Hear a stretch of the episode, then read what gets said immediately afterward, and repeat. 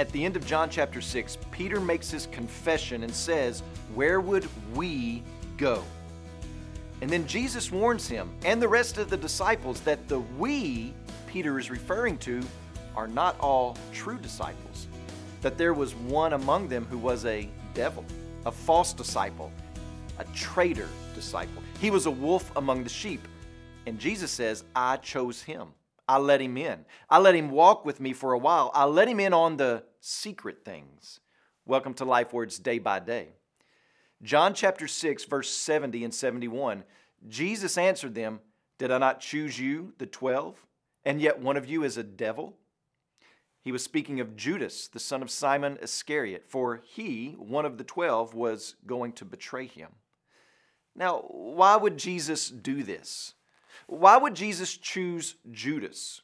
Well, one reason why this happened was to fulfill Scripture. We can look in the Gospel of Matthew and Mark and Luke, and we can read where it says, The Son of Man goes as it is written of him, but woe to that man by whom the Son of Man is betrayed.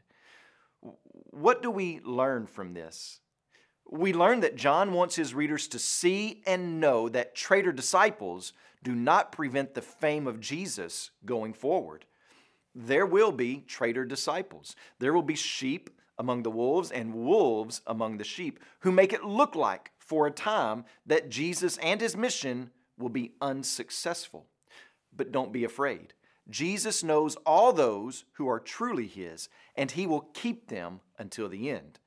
And he also knows all those who are not his, and they will not diminish his fame one bit. In fact, they oftentimes and unknowingly work to magnify his fame. And so we love this truth because it can keep us from being discouraged and it reminds us that nothing sneaks up on the Lord. And this helps us live in the comfort of his sovereignty.